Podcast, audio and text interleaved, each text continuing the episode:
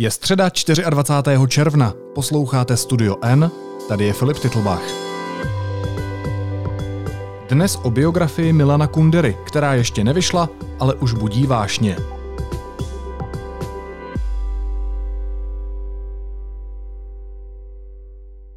O málo které knize se tak hodně mluvilo ještě před jejím vydáním. Mohou si za to trochu i literární badatelé, protože až dosud jsme si museli vystačit bez biografie jednoho z nejznámějších českých spisovatelů, Milana Kundery. Jan Novák žádným literárním vědcem není. Přesto se na několik let ponořil do Kunderova života a přinesl o něm víc detailů, než byste možná chtěli znát. Budeme se o tom bavit s vedoucím kulturní rubriky deníku N Ivanem Adamovičem. Ivane, ahoj. Ahoj. Proč ta kniha, jmenuje se Kundera Český život a doba, vyvolává kontroverze nebo budí vášně ještě před svým vydáním?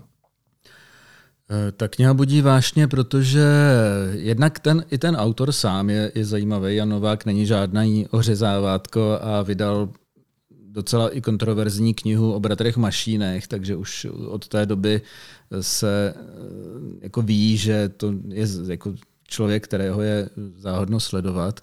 A druhá věc je, že my jsme si ke Kunderovi tady všichni vytvořili takový pocit, že to je taková hezky jako vyleštěná postava, která má sice svoje jako drobné chybky, ale v zásadě to jsme všichni jako rádi, že máme ve světě toho hmm. velvyslance té české kultury, který se tam nestratil a má velké úspěchy. Je, je takový vlastně nedotknutelný nej, u nás. Nejslavnější v zahraničí asi spisovatel. Tak jo, nějaká nedotknutelnost tam je a když se někdo pokusí to eh, jak si ji narušit, jako třeba článek v Respektu, který eh, připomněl, že eh, jednou z prostě se dopustil takové jako udání na, na policii, tak eh, se strhla velká mela, protože někteří lidé si jako úlevně vydechli, je tak on je přece jenom člověk, takový ten, ten idealizovaný spisovatel a jiní zase nechtěli, aby jim někdo kácel tu, tu modlu toho uh, takového charakterního intelektuála, který prostě má tu hvězdnou kariéru. A proto si myslíš, že to strhlo takové kontroverze, i když jsme tu knížku ještě neměli v ruce? Jako možná, eh, no, je, je to samozřejmě zvláštní fenomén. No, málo které knize, kterou skoro nikdo nečetl, se takhle eh, aspoň na sociálních sítích eh, debatovalo. Zvláštností je taky, že Novák šel poměrně do hloubky a že byl kritický. Takže někdo tu jeho knihu nazývá Přehrabování se v odpadkovém koši slavné hvězdy, když nás nepustila do bytu. Ale jo, ne, nejsme na to zvyklí, že jednak i na tu detailnost, ono opravdu to někdy působí až jako nudně, není to, hmm. není to úplně obracet stránek. A jednak na to, že ten Novák před ním necítí žádnou úctu, až skoro bych řekl naopak. Milanu Kunderovi je dneska 91 let, žije ve Francii, píše francouzsky.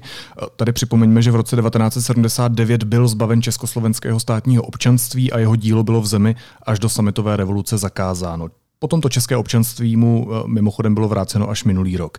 Pojďme si teď poslechnout část rozhovoru, který Kundera poskytl Českému rozhlasu v roce 1995, tedy v době, kdy dostal medaily za zásluhy. A dovedete si představit, že byste zase hrál ve vlasti veřejnou roli? Ne, ne, neumím. Neumím. Ani ve Francii, ani v Čechách, nikde. Jenomže spisovatel, ať chcete nebo nechcete, je vždycky do jisté míry veřejnou osobností. Jeho knihy jsou veřejná věc, ale on ne, on jako člověk ne. Váš poslední román je napsán francouzsky. Znamená to, že jste pro češtinu naprosto ztracen? Podívejte se, já už tu žiju 20 let. Hmm. To znamená, chtě nechtě, jsou obklopen francouzským životem, reaguju na francouzský život, na francouzštinu, na francouzské věty. Hmm. Stejně jako vy v Čechách reagujete na český literární život a na českou řeč. Jednou se to muselo projevit na volbě jazyka. Uh-huh. Jestli se ještě vrátím k češtině, a jestli se vůbec vrátím, já o tom opravdu nic nevím. Nikdy jsem o své budoucnosti nic nevěděl. Uvědomte si, že v době, kdy jsem odešel z Čech, já ani moje žena jsme vůbec nepočítali s tím, že bychom ještě někdy uviděli Vltavu nebo Špilberg. Život je pro mne od té doby jedno jediné překvapení, z něhož nevycházím a zřejmě už nikdy nevyjdu. Ivane, čím je poznamenaný a jaký je vůbec Kunderův vztah k naší vlasti? Kundera odcestoval, myslím, že legálně do Francie přednášet na univerzitě v 70. letech a zatímco byl venku, on si teda myslel, že se, že se vrátí po několika letech, jestli tady udržoval byt a tak, tak, byl, tak tam tak, tak vyšla knížka, která mm, asi se některým cenzorům tak úplně nelíbila. Eh, myslím, že to byla kniha Smíchu a zapomnění a Poté byl zbaven českého občanství, zatímco byl v cizině. To byl způsob, jak se režim vypořádával s lidmi, které měly radši v cizině uklizené, mohli je s nás umlčet, eh, než aby tady byli a vyvíjeli nějakou jakoby podvratnou činnost, i když on Kundera jako charakterem nějaký zvlášť podvratný člověk nebyl. Nicméně prostě se jim hodilo, aby byl, aby byl pryč a samozřejmě tady to ovlivní i jeho pak postoj k té, k té České republice. Všichni čekali, že se jako spousta jiných intelektuálů po sametové revoluci vrátí, on tak neučinil, má to řadu důvodů, jednak už byl člověk v letech, není asi úplně snadné zase přesazovat kořeny. Další důvod je, že měl že byl asi a do dnes, nebo do, do loňského roku je trošku zhrzený tím, že hmm. mu to občanství nebylo vráceno, nebo že, že nebyl dostatečně, jako že za ním nepřijel třeba prezident a, a ne, nezval ho nějak oficiálně zpátky. A třetí věc je, že eh, on má historii nějakých konfliktů i s lidmi eh, z disentu a tak měli nějaké neschody ohledně pohledu na politickou situaci, možná to v něm jako dosud, dosud vře. V neposlední řadě to mohlo být způsobeno tím, že, eh, jak ukázal právě Jan Novák ve své knize, eh, Milan Kundera za sebou velmi pečlivě spálil všechny mosty a hmm. zlikvidoval svoji, svoji minulost. On vlastně dokonce šel tak daleko, že obvolával eh, své dávné lásky a vyžadoval od nich eh, vrácení dopisů, které si vyměňovali, nebo i dopisů od svých kamarádů, aby prostě nezůstaly žádné písemné prameny, které by ho jakoby usvědčovaly, jaký byl v té době, třeba v 60. letech. No a když takhle za sebou zlikvidujete velmi pečlivě svoji minulost, tak ten návrat do České republiky by znamenal vlastně návrat do té minulosti, kterou jste se velmi pečlivě pokusili zamést pod koberec. Když se s obloukem vrátil k té knížce Jana Nováka, tak jaké další detaily do toho poznání o Milanovi Kunderovi eh, nebo o jeho životě ta biografie přináší? Ten, kdo zná jenom jeho knížky, tak eh, a, Kundera byl velmi zdrženlivý vůči médiím, rozhovory prakticky nedával a tvrdil, že chce být jenom skrz svoje dílo známý, tak vlastně to přineslo spoustu základních životopisných údajů, které jinak by člověk musel schánět po spoustě různých pramenů. Takže jednak i tady to, to základní informování o tom, čím vlastně prošel, s kým se znal a tak dále, i trošku odkrytí jeho nějakého osobního života a Nicméně Novák byl i docela jako podnikl z řadu až detektivních pátrání a v té knize objevil řadu dosud neznámých věcí, které vlastně nevěděl vůbec nikdo. Podařilo se mu odhalit, že byl autorem rozhlasových her pod cizími jmény, hmm. dokonce, že pro mladý svět vypracovával horoskopy, což zní až úsměvně, ale je to taky nějaký střípek k jeho poznání. Já jsem o tom, že se zabýval docela seriózně astrologií, nikdy, nikdy, nikde nečetl. Já taky ne. Každopádně v roce 2008, a ty už je to zmínil v tom našem rozhovoru, uh, přinesl časopis Respekt text, který popisoval, že Milan Kundera v roce 1950 ještě jako mladý student podle policejního záznamu údajně oznámil na SNB agenta chodce Miroslava Dvořáčka, který pak v inscenovaném procesu unikl navrhovanému trestu smrti a následně strávil skoro 14 let v nejhorších komunistických lágrech, kde fáril v uranových dolech. O tomhle Kunderově údajném poklesku, dále si to tak říct, se pak dochoval i další dokument z roku 1952, kde je Kunderovo udání uvedeno jako příklad spolupráce občana s orgány SNB. Jak se s touhle informací vypořádává Jan Novák v té nové knize? Já jsem byl právě zvědavý eh, na tady tu pasáž nebo na tuhle, na tuhle část Kunderova života, jak se s ní Novák vyrovná a vlastně mě velmi překvapilo, že on jakoby v tom svém jinak urputném detektivním pátrání tady dává trošku ruce pryč a jenom na několika stránkách v podstatě reprodukuje to, co napsal časopis Respekt tehdy o té kauze, která, o které se tehdy hodně mluvilo před nějakými 12 lety. Takže skoro a všechny, všechny odkazy, které Novák uvádí, jsou na ty informace z, od Adama Hradilka z Respektu. Takže jako kdyby měl skoro nějakou nepsanou nebo jenom v hlavě třeba existující domluvu, že zrovna do tohohle už víc rýpat nebude hmm. a fakta jenom čerpá už od jiných kolegů novinářů, další, další osoby v tom nekontaktoval. A co ale tam přičinil, a to je, v tom je ta knížka úplně jedinečná, že o Dvořáčkovi napsal samostatnou kapitolu. On v té svojí knize Jan Novák má několik životopisných kapitolek lidí, kteří nějak protli život Milana Kundery a e, pan Dvořáček je jeden z nich, takže koho zajímají jeho další osudy, co se s ním vlastně stalo, tak eh, ta Nováková kniha je k tomu docela, docela příhodná. A tady ty drobné eh, kapitolky tam vetknuté i tu dobu hm, zajímavě dokreslují a řekl bych, že nenápadně naznačují, že ne všichni byli takový, hm, řekněme, vůči režimu povolní jako Milan Kundera. Ty jsi jeden z mála, kdo měl tu možnost tu knihu už číst. V čem je podle tebe ta biografie problematická? V jakých pasážích? V jaké formě? Pro mě bylo trochu problematické, že eh, má člověk od začátku pocit, že si Novák eh, s Kunderou jakoby trošku vyřizuje účty, i když eh, on sám v rozhovoru přiznává, že k němu neměl absolutně žádný vztah, ani pozitivní nebo negativní, že byl jenom zvědavý. A říká to tak přesvědčivě, že bych mu i věřil, ale ty, ta, ta určitá antipatie se jakoby táhne celou knihou a mě třeba vadila. Jo, mě vadí i zmínka, že Milan Kundera je chlapeček z Vily s dvěma mhm. klavíry. Mě to prostě, na mě to působí jako nějaký až jako třídní vyřizování si účtů. Eh, ale když jsem pak o tom přemýšlel, i když jsem eh, udělal rozhovor s panem Novákem, tak mi spíš přišlo, že tam není nějaká jakoby zloba. Spíš mě Jan Novák připomněl jednu postavu z jednoho filmu Jana Hřebejka, emigranta, který se vrátí do Čech a je takový jako zvyklý, takové jako rovné upřímné jednání a vlastně každou chvilku naráží na takovou tu českou měkost. Takže mně přišlo, že Novák tady jako takový ten ostřílený čestný američan, který jako přijede do toho relativizujícího českého prostředí a jakoby vyžaduje uh, od ostatních, aby teda byli nějací, jakoby, uh, aby byli jako, uh, měli rovný charakter a hmm. s, tak jako s takovým překvapením zjišťuje, že zrovna tady hm, slavný spisovatel úplně uh, nějaký jako zásadový charakter neměl. Ty se s panem Novákem pořídil, já bych řekl, až intelektuálně ostrý rozhovor a úplně v závěru rozhovoru si uh, upozornil na jednu nepřesnost. Já budu, já budu citovat tu tvoji otázku. V knize píšete, že si Kundera pronajímal byt v Bartolomníské. On si ho ale nepronajímal, byl jeho majitelem nebo aspoň vlastníkem nějakého dekretu. Ten byt v Bartolomníské totiž dříve patřil mým rodičům. Kundera v polovině 60. let získal byt na sídlišti Spořilov a s mými rodiči ho uh, za ten malý v Bartolomníské vyměnil. Tak jen dodávám tento drobný střípek do Kunderova životopisu. Rodiče na něj vzpomínají jako na velkorysého člověka.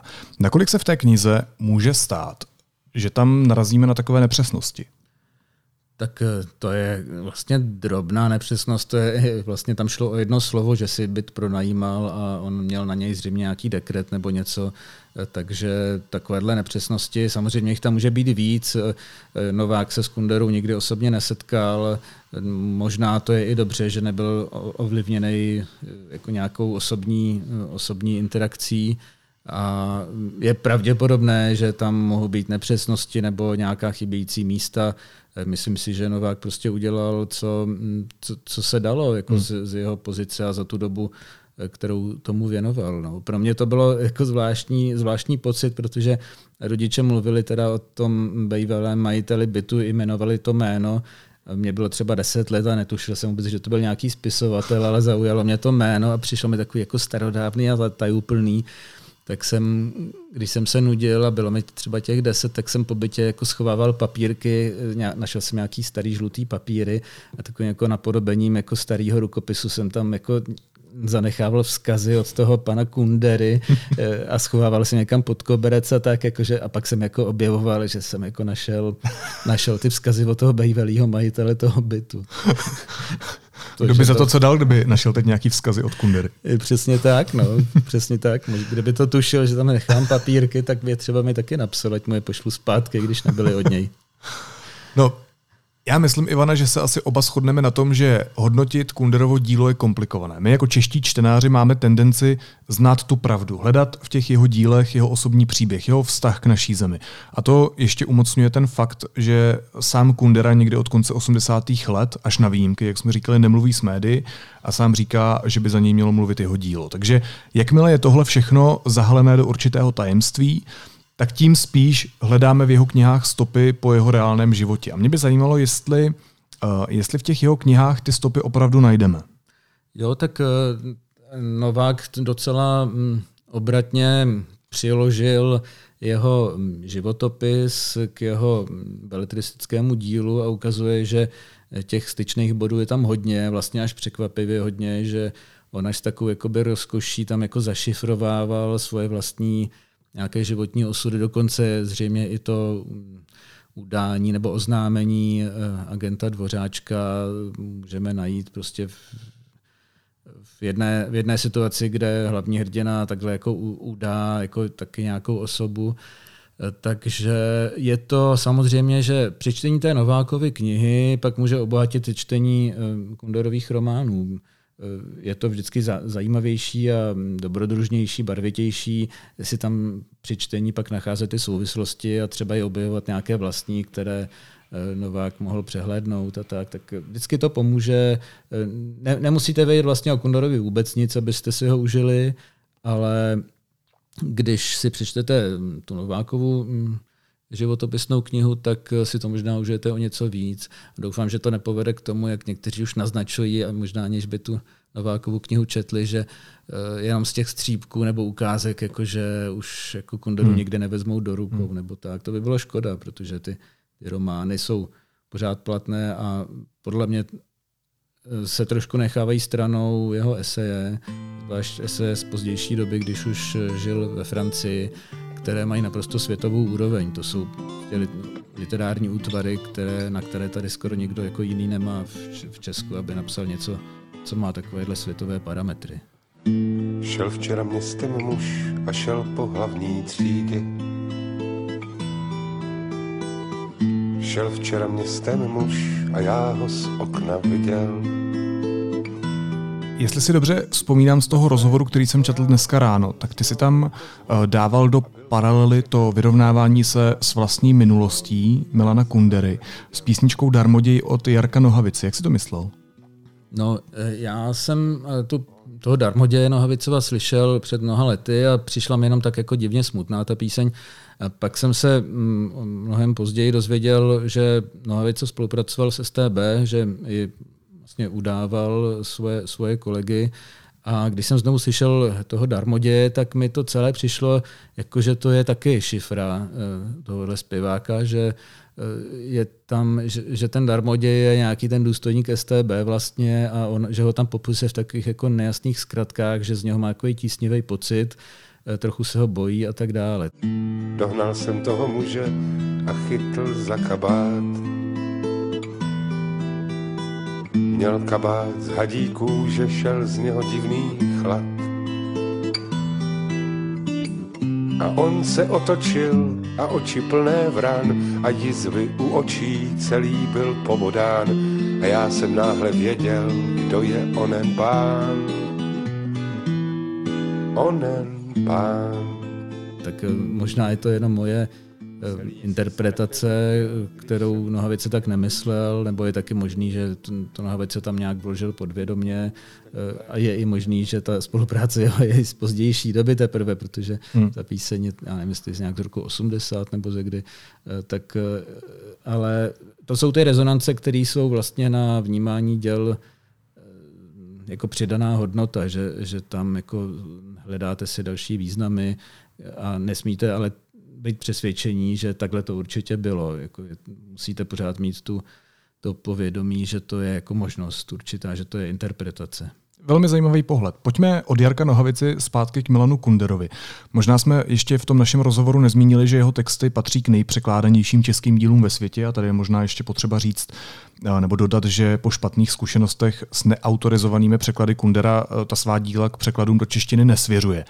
Ale mě by zajímalo, jaký on je z toho lidského hlediska, jako povahově člověk. Jak ho Jan Novák popisuje?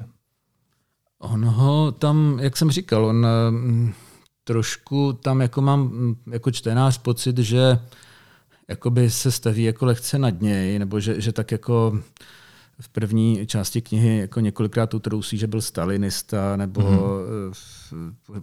pořád tak jako jemně, jemně naráží na to, že byl vlastně prospěchář, člověk, který byl jakoby morálně trošku ambivalentní, který vlastně mm, čas, řadu věcí dělal čistě jako z nějakých prospěchářských eh, důvodů, který si budoval pečlivě kariéru, všechno si dopředu hodně promýšlel. Eh, na druhou stranu mě by eh, hodně vadilo, kdyby z tohohle vyplývalo, že Kundera byl monstrum a my, my tady se po něm teď budeme vozit a ukazovat, haha, tak slavná osobnost české kultury vlastně si tu slavu moc nezaslouží. Hmm. Já si osobně myslím, že úplně stejně, eh, jak se Kundera choval, se tady choval v té době každý druhý Čech. A ani si nemyslím, že by měl mít nějakou větší zodpovědnost jakožto spisovatel. Jenom prostě je na něj lépe vidět, když teď můžeme z řady pramenů jako analyzovat, co, co dělal. Ale nějak si honit triko nad tím, že jsme teda teď odhalili, jak jako v nějakých jako v okamžicích života byl vypočítavý nebo zbabělý, eh, mi nepřijde úplně, úplně fér. Je to moc jednoduchý. Hmm. Možná ještě poslední věc. Já osobně jsem si k Milanu Kunderovi jako čtenář nikdy nenašel nějak zvlášť jako hluboký vztah, takže upřímně říkám, eh, že z těch jeho děl nemám ani moc načteno. Ale eh, co je podle tebe vrcholem Kunderovy tvorby? Já si právě myslím, že by se víc mělo mluvit o těch jeho esejích z pozdější doby, které on se uvolil, že na rozdíl od beletrie, kterou psal už ve francouzštině a kterou nikdy nedovolil přeložit do češtiny, protože by trpěl při představě, že ten jeho promyšlený eh, literární konstrukt, že by měl vlastně procházet jazykovou výbavu jiné hmm. osoby, což se dá naprosto pochopit. Tak ty eseje eh, z 80. let především, tak on tedy uvolňuje k českému vydávání Eh, vydával je, v, myslím, v nakladatelství Atlantis a, to jsou úplně jako vybroušené diamanty. To čtete a úplně cítíte tu radost intelektuální a objevování nějakých světů a ty mají světovou úroveň a třeba by s nimi mohl i někdo začít, kdo by chtěl toho Kunderu obdivo, objevovat. Není Možná je obdivovat. čtení, rozhodně. Říká vedoucí kulturní rubriky Deníku N Ivan Adamovič. Ivane, moc ti děkuji za komplexní pohled. Já taky děkuji za pozvání. Teď jsou na řadě zprávy, které by vás dneska neměly minout. Ministerstvo dopravy nemá vlastní analýzu hospodářské situace o společnosti Smartwings, o níž mluvil vicepremiér Karel Havlíček. Vyplývá to z odpovědi úřadu na žádost o poskytnutí dokumentu. Nemůžu za to, že je Mafra jedničkou na mediálním trhu, řekl poslancům vicepremiér Karel Havlíček ke zjištění Českého rozhlasu, podle nějž České dráhy dávaly v nákupu inzerce přednost vydavatelství ze svěřenského fondu Andreje Babiše. V Moskvě na Rudém náměstí začala velká vojenská přehlídka na počest 75. výročí konce Velké vlastenecké války. Ruského prezidenta Putina doprovodil na hlavní tribunu tádžický prezident Rachmon. Vláda chystá dvoumiliardovou podporu velkým médiím, napsal v úterý ráno server Neovlivní CZ. O takovém návrhu ale neví nic premiér Andrej Babiš, ministrině financí Alena Šilerová ani ministr kultury Lubomír Zaorálek. Srbský tenista Novak Djokovic měl pozitivní test na koronavirus. Nemoc COVID-19 má i jeho žena. Děti měly test negativní. České veřejné finance jsou podle letošních zpráv Národní rozpočtové rady dlouhodobě neudržitelné. Řada parametrů se od Loňska znatelně zhoršila. A řada amerických států opět zaznamenala velký nárůst nových případů nákazy koronavirem. Nejvíc nemocných hlásí Kalifornie, Florida a Arizona. Úřady vyzývají občany, aby nosili masky. A na závěr ještě jízlivá poznámka. Prezidentův kancléř Vratislav Minář řekl, že neusiluje o získání bezpečnostní prověrky. Zdůvodňuje to tím, že mu zákon neukládá, aby ji měl. Pojďme si připomenout slova, která před sedmi lety pronesl pan prezident v české televizi. Buď si tu prověrku dodělá, to znamená, že ji dostane, pak zůstane kancléřem, anebo si jede dodělá a pak přestane být kancléřem. Já si budu schánět kancléře nového. Ze všech slibů zbyl jen cár a žádná radost, žádný žár. Kdo dal sliby plané, ten zjistí hned, pane, že zůstal sám a sám a sám. Naslyšenou zítra. Tím, že